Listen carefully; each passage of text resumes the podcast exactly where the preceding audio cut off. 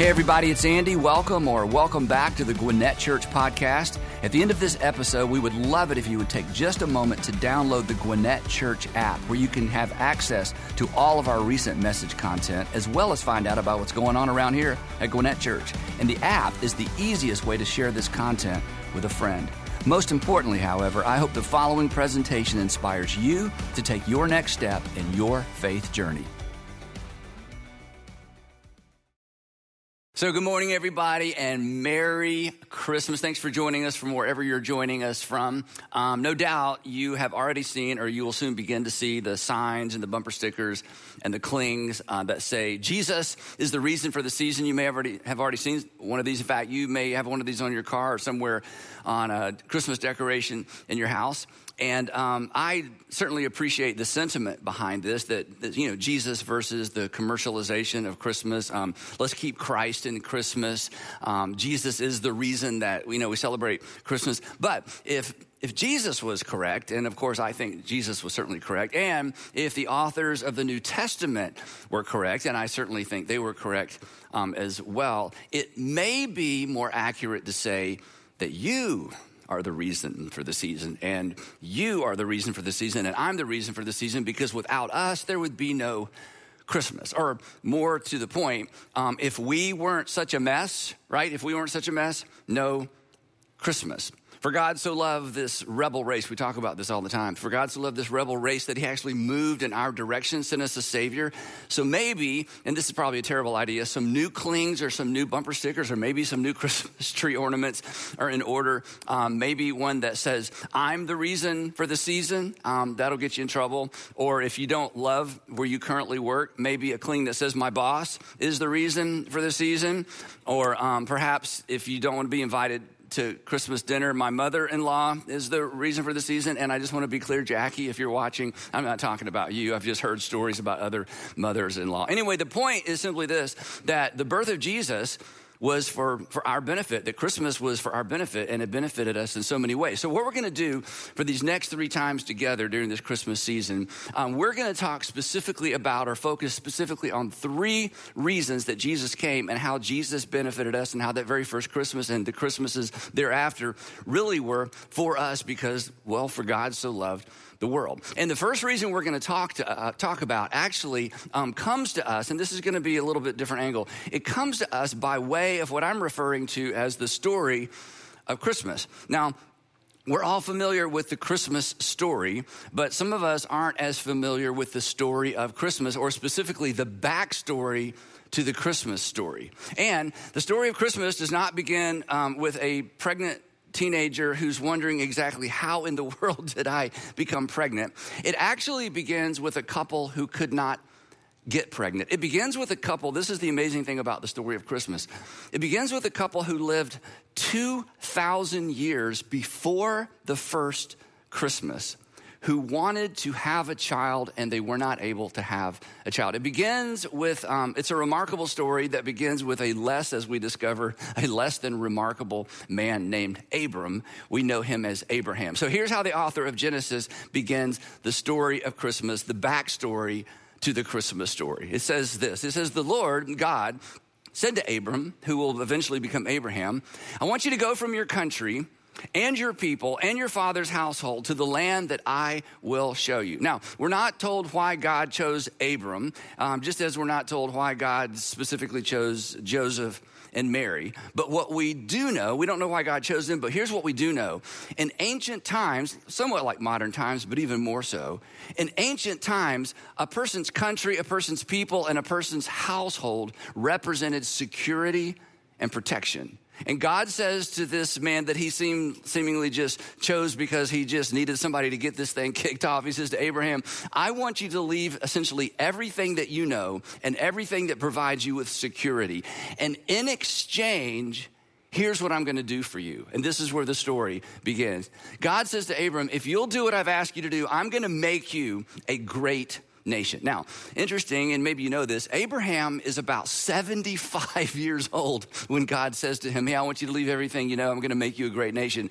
And perhaps because he and Sarah were not able to have children, he was thinking, I don't know about great nation.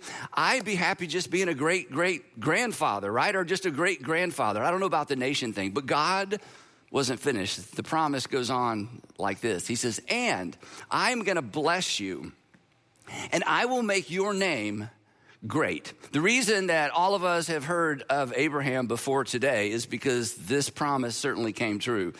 His name became great. But there was even more. And what God says to Abraham next really is what sets the stage for the Christmas story. And again, 2,000 years before the first Christmas, here's what God says to Abraham And you will be a blessing, which means, Abraham, somebody, somebody in the world is going to be better off because of you. And of course, the question he would ask is, who? And this really is the amazing, unbelievable part of the promise. Because what God promises next was absolutely impossible, unthinkable, unimaginable. Here's who God says would be better off because of this man, Abraham, and his faith and his decision to follow. Here's what he says And all peoples on earth will be blessed, or all peoples on earth will be better off because of you. Now, this was unimaginable just on the surface, but within that cultural context, you, you need to know that in ancient, in ancient times, people did not bless one another. They, they conquered, um, they enslaved, and they, you know, they plundered one another. But no, they did not bless one another. But in spite of this, Abraham, we're told, believed God's promise, is outlandish as it was, obeyed God and left all of his security, everything he knew, followed God. And even though he was obedient to God, Abraham did not live long enough to see this promise fulfilled. He and Sarah, as you probably know, eventually do have a son, Isaac. And then begins the story of one of the most dysfunctional families you can imagine. Regardless of how dysfunctional, your, dysfunctional your family is, you just look at the family or trace the, the family and the lineage of Abraham. And I mean, it, it really is unimaginable. If you've ever wondered, have I gone so far that God could never use me? Um, just study the story of Abraham. In fact, just a couple of interesting tidbits. Abraham, in fact, the dysfunction really begins with him. Abraham, at one one point along the way, meets a king, and Sarah is so beautiful, he's absolutely convinced the king is going to kill him and steal his wife and put Sarah in his harem. And so Abraham lies. Imagine this, ladies. Abraham lies and says, No, no, she's not my wife, she's my sister. And sort of technically, she was his sister. And then Isaac, their son, their only, their only son together, actually does the same thing with his wife, lies about his wife and says, No, because she was so beautiful. No, no, no, she's my sister. And then it just goes from there. Isaac has a couple of sons. They hate each other. They literally, their families go to war um, with one another. Um, one of Isaac's sons, as, as you know, if you know the story, actually had 12 sons, and 10 of the sons actually sold one of their brothers into slavery. And it just goes on and on and on. So early on, nobody in Abraham's family was being blessed, and nobody was being blessed because of Abraham's family. Eventually, um, the whole family ends up in Egypt as slaves. And as a slave nation, as a slave state, they certainly aren't in a position, position to bless anybody. Then, if you know the story, God sent Moses. Um, this is hundreds of years later. God sent Moses, and by the time Moses led the nation of Israel out of you know slavery, um, Egypt was not feeling very blessed. Um, not very long after that, the Canaanites were not feeling very blessed either. So this goes on and on and on. And perhaps people had forgotten about God's promise to Abraham. Perhaps they had toned it down a bit. But if you would pause the story at that point in the story and say, "Wait a minute." Abraham, you know, descendants of Abraham. God, God told, you know, your forefather that the whole world was going to be blessed through him. And we don't see any of that happening. In fact, we don't even see the potential for that happening. Hundreds of years go by, a thousand years after, think about it, a thousand years after God made Abraham this promise. The his descendants are so large, they have, they have become an official kingdom. We know it as the kingdom of Israel. But as a kingdom, even then, they don't bless the nations around them. Their first two kings go to war with all the nations around them. And then their third king makes a terrible decision. The third king, Solomon, decides to marry the daughters of the surrounding nations, worship the gods of the surrounding nations. And before long, instead of blessing the nations, the nation of Israel has become just like the nations they were supposed to bless. And then, if you know the story, God judges the nation, divides the nation. He actually sends the surrounding nations into the nation of Israel to punish them. At some point, literally, God puts a, the, the best and the brightest of them in time out because they've been so disobedient and so unfaithful to God. At one point in the story, Nebuchadnezzar's stormtroopers, as you may know, come into Jerusalem and destroy Solomon's temple. And if again, if you pause the story at that point, you would say the opportunity's lost. Perhaps as a kingdom, especially during the reign of Solomon, the golden rule, the golden age of Israel, there was an opportunity there to do something for the nations, to be a blessing to the world. And you squandered that opportunity. You lost that opportunity. That opportunity has come and it's gone. But in spite of the fact that Israel wasn't even in a position to bless herself, God is the promise keeper. God is the promise keeping God. And in the midst of all the chaos, in the, in the midst of all the turmoil and all the death and the disruption, God from time to time would send a prophet to speak to the nation. And prophet after prophet would remind the nation that God has a plan for you and God's not giving up on the promise. And even though it seems out of reach and unattainable, God is at work and God is going to keep his promise to Abraham. Isaiah was one of those prophets. Imagine how these words must have sounded and must have felt at a time of economic turmoil, at a time, again, when they couldn't even care for themselves, much less think about being a blessing to anybody else. Isaiah writes these famous words. He says, I will also, this is God speaking to the nation, I will also make you a light for the Gentiles. I'm going to make you a light, a bright, shining example to all the surrounding nations, that my salvation may reach to the ends of the earth. To which they must have thought, a light to the Gentiles? It's dark in our nation. How are we going to be a light to anybody? Besides that, the Gentiles, they're not impressed with us. They're not impressed with Yahweh. Israel couldn't even save herself. How in the world is she going to be, bring salvation to the ends of the earth? This was, this was insulting.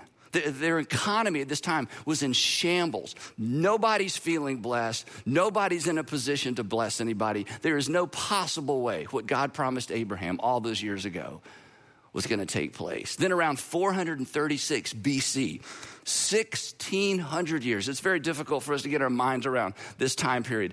1600 years, 1600 years after God makes the promise to Abraham, 1600 years later, God sends another prophet, the prophet Malachi. And again, if we were living in that day and age, if we were living within Judea or even what would be Galilee, we would hear these words and we think, this is impossible. This is insulting. Malachi comes along and he says this Don't give up hope. Don't surrender hope. Don't quit believing. And to which, Mal, you know, the people are like, what? Malachi says, my name, again, God's speaking to the prophet, my name will be great among the nations. the people of Israel are like, if they'd had an opportunity to respond, they would say, no, it won't. You don't understand. Your name is being mocked among the nations. Your nation, no offense, God, is pathetic. Look at us. We can't feed ourselves. We can't protect ourselves. So stop with all the hype. I mean, Zeus, the name of Zeus will be great among the nations. Eventually, the name of Jupiter will be great among the nations. And buckle up because Alexander is about to leave his mark on the nations. And his name will be great right? It becomes his nickname, Alexander the Great, but not Yahweh, and not Israel, and not our kingdom. Malachi wasn't even finished. Listen to this. He says, No, God's not finished. From where the sun rises to where it sets, that is, everywhere in the world, in every place, he doubles down, in every place, incense and pure offerings will be brought to me because my name will be great among the nations, says the Lord Almighty. And nobody took him seriously, and we would not have either because it was impossible. It was out of reach. They, the nation had already been overrun by the Assyrians, the Babylonians, the Persians, the Macedonians, and it went on and on and on. Then to add insult to injury, 63 BC, Pompey comes to Judea, takes the city of Jerusalem by force, murders about half the priesthood, and annexes that entire region into the Roman Empire, the Republic of Rome. And so begins the famous Roman occupation of Judea and Galilee.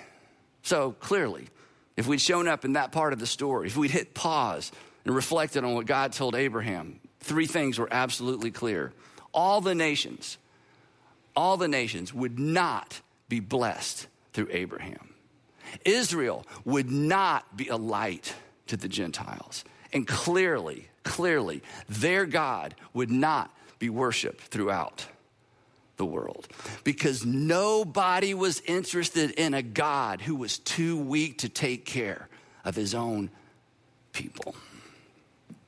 And then, then when things were as hopeless as they could have possibly been, then when God's promise to Abraham was completely and hopelessly out of reach, God moved. In fact, the Apostle Paul, who, who was a Pharisee, who then becomes a Jesus follower, he's looking back on this entire story arc because as a Pharisee, he knew the Old Testament backwards and forwards. He knew the history of his own people. He was able to put all of this in context. And just a few years after the resurrection of Jesus, as he contemplates this story and how God fulfilled his promise to Abraham through Jesus, here's how he sets it up. I, I actually, I love this phrase. Here's how Paul writes it. He says, when the set time, when the set time had fully come, I love this. When the set time had fully come, in other words, when God had everything just the way He wanted it, an expanding empire, uh, uh, an expanding empire that was exporting a common culture and a common language, a highway system, a seaport system that connected all the major world population centers, a, a means by which to export this message that was for the world and to the world. When the set time had fully come, when things were just the way God wanted them to be, God finally, the nation would eventually understand, those who became Jesus' followers. God finally sent the angel, Gabriel, to Nazareth, a town in Galilee, to a virgin pledged to be married to a man named Joseph, a descendant of David. And the virgin's name was Mary.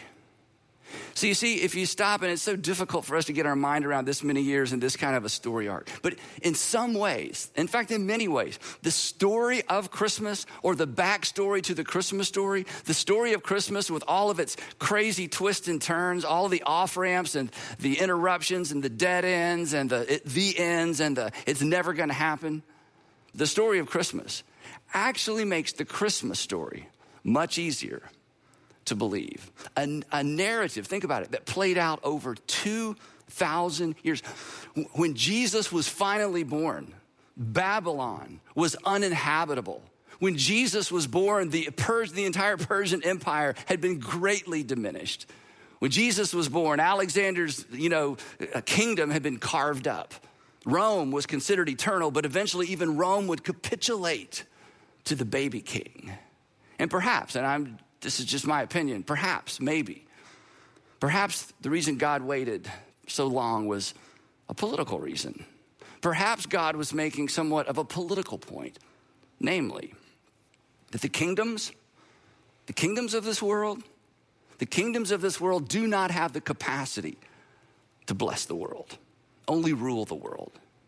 So we shouldn't be surprised that years later, when that the baby of Bethlehem becomes the prophet and becomes the rabbi Jesus, we shouldn't be surprised that when Satan, as Matthew records for us, that when Satan took Jesus, remember this uh, uh, narrative from his life, when Satan took Jesus to a very high mountain, and he showed him, what did he show him? All the kingdoms of this world and their splendor. And he says to Jesus, He says, Jesus, I will give you all of this. I will surrender all of these kingdoms to you if you will simply surrender to me for a moment. If you will simply bow down and recognize me as your superior for just a moment. If you'll just bow down and worship me. And you remember what Jesus said. These are my words, not his. No, thank you. No, thank you. That's not why I've come. I've not, I've not come to assume command. I've not come to assume command of a network of failed kingdoms filled with peacekeepers, but not peacemakers. I've, I've not come to conquer the world. I've come to bless the world by giving my life for the world, to demonstrate the way forward for the world. The virgin's name was Mary. And the angel went to her and said, again, unimaginable. But the whole story's unimaginable. The backstory, these stories, it's all unimaginable. You will conceive, the angel says, and give birth to a son, and you are to call him Jesus, and he will be great. And again, how great will he be? Well, finally, the name of Abraham is great, and Jesus, your son, will be even greater. He will be great, and he is going to be called, unlike Abraham, unlike anyone who's ever lived before or will ever live. He will be called the Son of the Most High. And so, God kept his promise. Israel would, in fact, be a light to the world. The God of Israel would, in fact, and is, in fact, being worshiped throughout the world. And the world would, in fact, be blessed through Abraham. The world would be better off because of Abraham. And so, so ends the backstory to the Christmas story. A 2,000 year saga.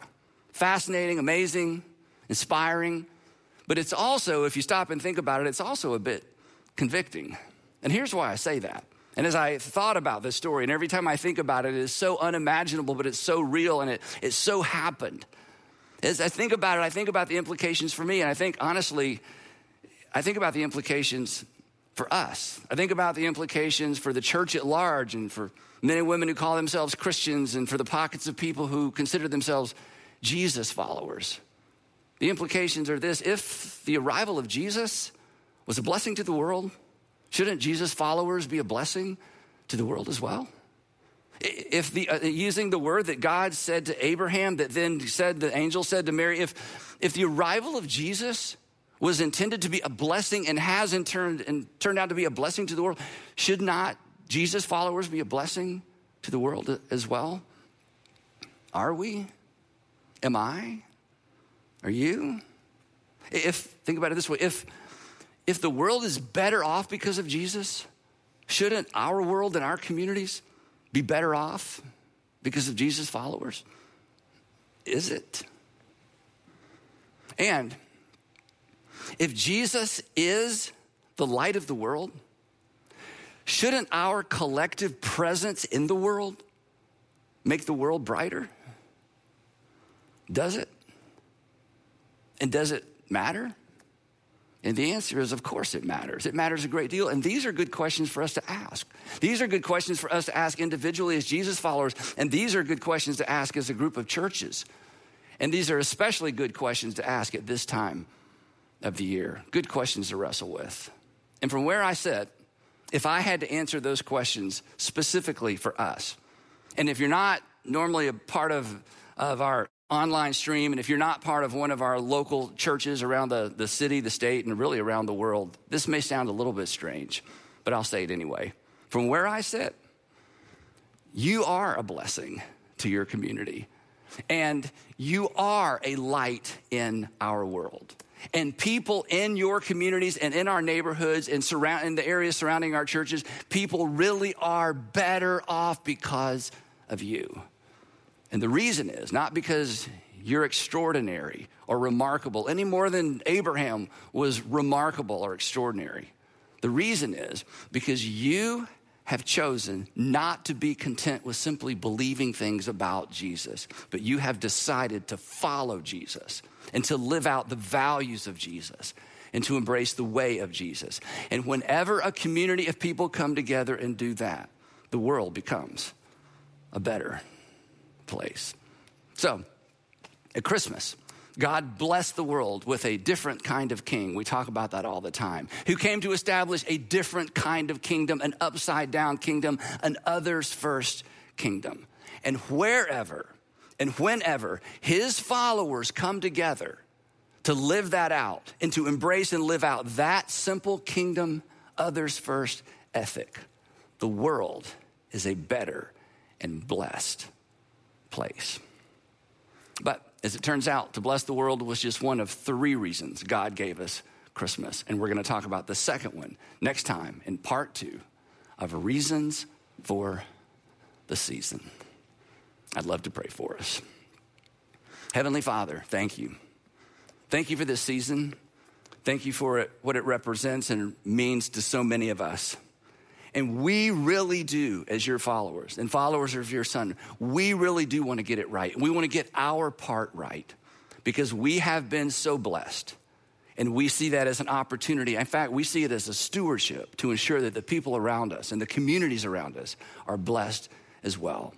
So teach us how, show us how to be a light to our communities as you have been a light in our lives. And we pray all of that in the matchless name of Jesus, our King. Amen.